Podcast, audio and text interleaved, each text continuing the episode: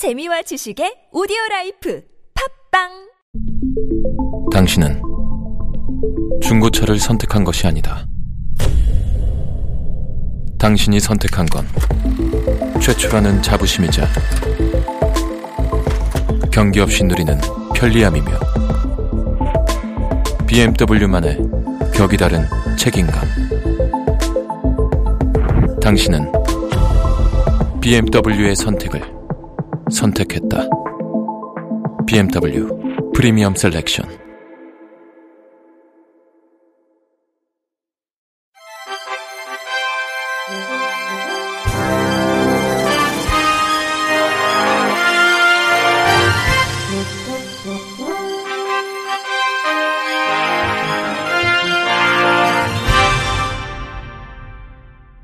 청취자 여러분 안녕하십니까? 5월 4일 금요일 KBIC에서 전해드리는 생활 뉴스입니다.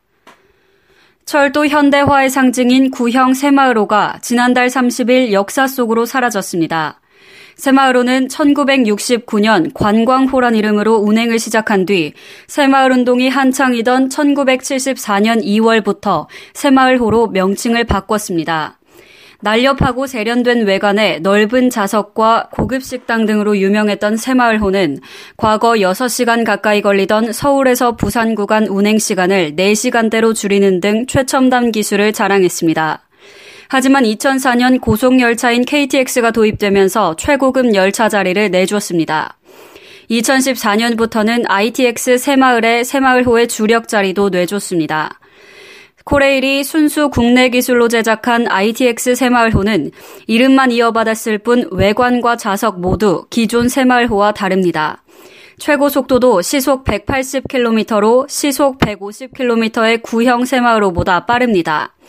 ITX 새마을호가 등장하면서 구형 새마을호는 점차 모습을 감추게 됐고 현재 장항선 용산에서 익산 구간에서만 운행 중이었습니다. 코레일 관계자는 구형 새마을호는 내구 연한이 다 된 만큼 기관차는 모두 폐차한 뒤 객차만 리모델링해 재활용할 계획이라고 말했습니다. 논산에서 부산, 인천공항에서 양양, 수원에서 삼척 등 고속버스 3개 노선이 신설됩니다. 국토교통부는 2018년 상반기 고속형 시외버스 노선 신설 및 변경 인가를 통해 32개 기존 노선의 사업 계획을 변경한다고 25일 밝혔습니다. 신설되는 고속버스 노선은 논산에서 부산, 인천공항에서 양양, 수원에서 삼척 등 3개입니다. 논산에서 부산 노선 신설로 그동안 대전에서 환승해야 하는 불편함이 해소되고 소요 시간도 4시간에서 3시간으로 단축될 전망입니다. 인천공항에서 양양 구간은 영동선 국제공항 수요에 맞춰 신설됐습니다. 국토부는 강원도를 찾는 해외 방문객들에게 만족도와 국가 이미지를 제고할 수 있는 기회가 될 것으로 내다봤습니다. 수원에서 삼청 노선은 수원에서 강원도로 가는 대중교통 수단이 부족해 신설했습니다. 수원에서 삼청 노선 신설로 강릉에서 환승해야 했던 불편이 해소되고 소요 시간이 단축될 예정입니다. 국토부는 27일 운송 사업자에게 신설 노선을 통보하고 홍보, 수송시설 확인 등 준비를 거쳐 7월까지는 운행을 개시할 것이라고 밝혔습니다. 국토부 관계자는 고속버스 직통 노선을 신설해 환승 불편이 해소되는 등 이용 편의가 개선되고 대중교통 접근성이 향상될 것이라고 말했습니다. 낮잠이 잘못된 기억을 만들 수 있다는 연구 결과가 나왔습니다. 영국 일간지 데일리메일에 따르면 랭카스터 대학교 연구진은 낮잠을 자면 발생하지 않았던 일이 실제 벌어진 일로 착각할 수 있다고 밝혔습니다. 연구진은 실험 참가자들에게 48개의 단어를 보여줬습니다. 단어는 예를 들어 침대, 휴식, 각성, 피로, 꿈 등이었습니다. 그 뒤 참가자들 두 팀으로 나눠 한 팀은 1시간 45분 동안 낮잠을 자게 하고 나머지는 깨어 있도록 했습니다. 낮잠을 자고 일어난 참가자들에게 단어를 보여주면서 봤던 단어인지 새로운 단어인지를 물었습니다. 여기에 예컨대 잠 같은 미끼 단어를 넣었습니다.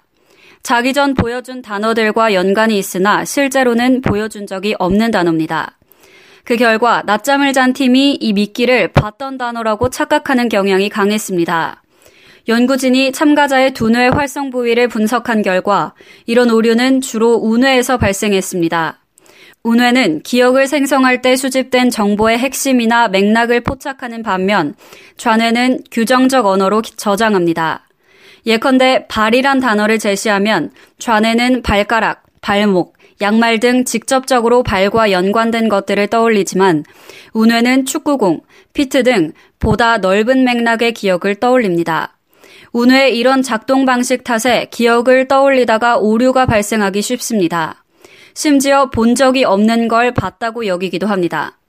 연구진은 이번 연구는 그 과정에서 생기는 오류가 주로 운회에서 발생한다는 점을 지적한 것이라며 잠을 잘 때 뇌에 모인 정보들이 정리되고 삭제되는 덕분에 우리가 다시 무언가에 집중하고 새로운 정보를 받아들일 수 있다는 사실은 변함이 없다고 설명했습니다. 4차 산업혁명의 핵심 기술인 5세대 이동통신 5GS1 주파수 할당 계획이 확정됐습니다. 시장 선점을 노리는 이동통신 3사가 주파수 확보 경쟁에 사활을 결고 있는 가운데 정부는 과열 경쟁으로 인한 요금 상승 등과 같은 부작용을 막기 위해 사실상 균등 분배에 방점을 찍었습니다.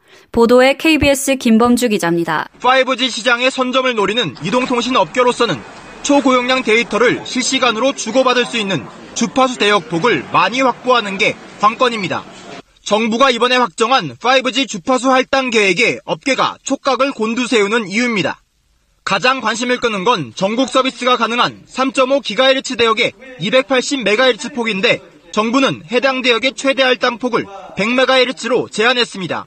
인터뷰 류재명 과학기술정보통신부 전파정책국장. 새로운 5세대 이동통신 시대가 열리는 시점에서 모든 사업자가 유사한 환경에서 5세대 혁신을 시도할 수 있도록 기회를 제공하는 것이 필요하다고 판단하였습니다. 상한선이 100MHz 폭으로 결정돼 3사가 비교적 균등하게 주파수를 나눠 가질 가능성이 높아지자 업체 간 희비가 엇갈렸습니다. 최대 120MHz 폭을 노렸던 SK텔레콤은 유감을 표시했고 KT는 공정 경쟁을 강조한 조치라며 환영의 뜻을 밝혔습니다. 일각에선 사실상 균등 분배 방식이 채택된 것을 놓고 주파수 확보를 놓고 벌어지는 업체 간 과열 경쟁이 요금 상승으로 이어질 수 있다는 정부의 우려가 반영됐다는 분석이 나오고 있습니다. 실제 주파수 최종 낙찰 가격이 경매 시작 가격을 2조 원 넘게 웃돌 거란 전망이 나오기도 했습니다. 과기부는 할당 계획을 토대로 다음 달 4일까지 신청을 접수받고 같은 달 15일 경매를 시행할 예정입니다. KBS 뉴스 김범주입니다. 5월 2일부터 국내외 휴대폰 출고가를 한눈에 비교할 수 있게 됐습니다. 방송통신위원회는 휴대폰 국내외 가격 비교 사이트를 2일 개통했다고 밝혔습니다. 비교 대상 국가는 한국을 포함한 총 17개국입니다. OECD 회원국 중 GDP와 인구 등을 고려해 선정한 15개국과 주요 단말기 시장인 중국이 포함됐습니다. 비교 대상 단말기는 갤럭시 S8, 아이폰 X, LG G6 등 11개 기종입니다. 각국의 1, 2위 이동통신사 출고가와 제조사가 판매하는 지급 단말기 가격을 보급합니다. 올해 4월 기준 가격 비교 결과를 보면 같은 달 출시된 삼성전자 갤럭시 S9의 경우 국내 1위 이동통신사 출고가가 95만 7천 원으로 13개국 중 미국에 이어 두 번째로 낮았습니다. 갤럭시 S9 출시에 맞춰 국내 갤럭시 S8의 출고가는 3월 93만 5천 원에서 4월 79만 9,700원으로 내려가면서 스페인, 독일, 네덜란드에 이어 저가 순위 4위를 기록했습니다. LG V30 국내 출고가는 94만 9,300원으로 8개 국 중 세 번째, 애플 아이폰 X는 136만 700원으로 14개국 중 다섯 번째로 낮았습니다. 보다 자세한 내용은 와이즈 유저를 통해 확인할 수 있으며 방통위 홈페이지와 통신요금 정보 포털인 스마트 초이스에서도 관련 비교를 볼 수 있습니다. 인천시가 부산을 넘어 대한민국 제2도시로의 도약을 꿈꾸고 있습니다. 인구가 빠르게 늘고 경제 지표도 좋아서 제2도시 성장 가능성은 높다는 입장입니다. YTN 김종술 기자가 보도합니다. 인천시는 오는 10월 시민의 날에 대한민국 제2도시로의 도약을 공식적으로 선포합니다. 성장 가능성이 아주 큰 만큼 본격적으로 도시 경쟁력 강화에 나서겠다는 것입니다. 인천시의 야심찬 계획의 배경에는 빠르게 늘고 있는 인구와 다른 지역에 비해 상대적으로 좋은 경제 지표가 한 몫을 하고 있습니다. 인천시 인구는 지난해 말 전국에서 세 번째로 300만 명을 넘었고 1인당 지역 내 총 생산량도 2년 전 이미 부산을 넘어섰습니다. 인천의 자동차 등록 대수도 지난 1월 말 현재 150만 대로 130만 대인 부산을 초월했습니다.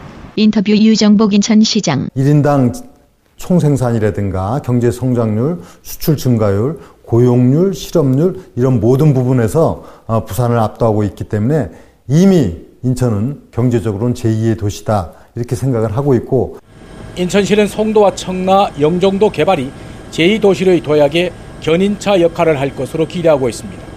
송도 신도시는 세계적인 기업과 국제기구들이 잇따라 들어오면서 하루가 다르게 도시 규모가 팽창하고 있습니다. 영종도도 지난해 5월 문을 연 파라다이스 시티를 중심으로 중국 마카오에 버금가는 화려한 변신을 준비하고 있습니다. 우리나라 근대 문명의 시발점이었던 인천이 성장의 성장을 거듭해 지금은 대한민국 제2도시로의 도약을 꿈꾸고 있습니다. YTN 김종수입니다. 끝으로 날씨입니다. 주말이자 어린이날인 5일은 대체로 맑다가 밤부터 구름이 많아지고 6일은 아침부터 비가 내리겠습니다. 토요일은 남쪽 해상에서 동진하는 고기압의 영향으로 전국이 대체로 맑겠지만 밤부터 구름이 많아져 일요일 아침부터 비가 내리겠습니다. 토요일 아침 최저 기온은 8도에서 16도, 최고 기온은 15도에서 29도로 예측됩니다. 일요일 아침 최저 기온은 10도에서 17도, 최고 기온은 16도에서 22도로 전망됩니다. 미세먼지는 토요일 오전은 전국 한때 나쁨, 오후 나쁨, 일요일은 비가 내려 오전 보통, 오후 좋음 수준을 유지할 것으로 보입니다. 이상으로 5월 4일 금요일 생활 뉴스를 마칩니다. 지금까지 제작의 이창현, 진행의 윤수빈이었습니다. 고맙습니다. KBIC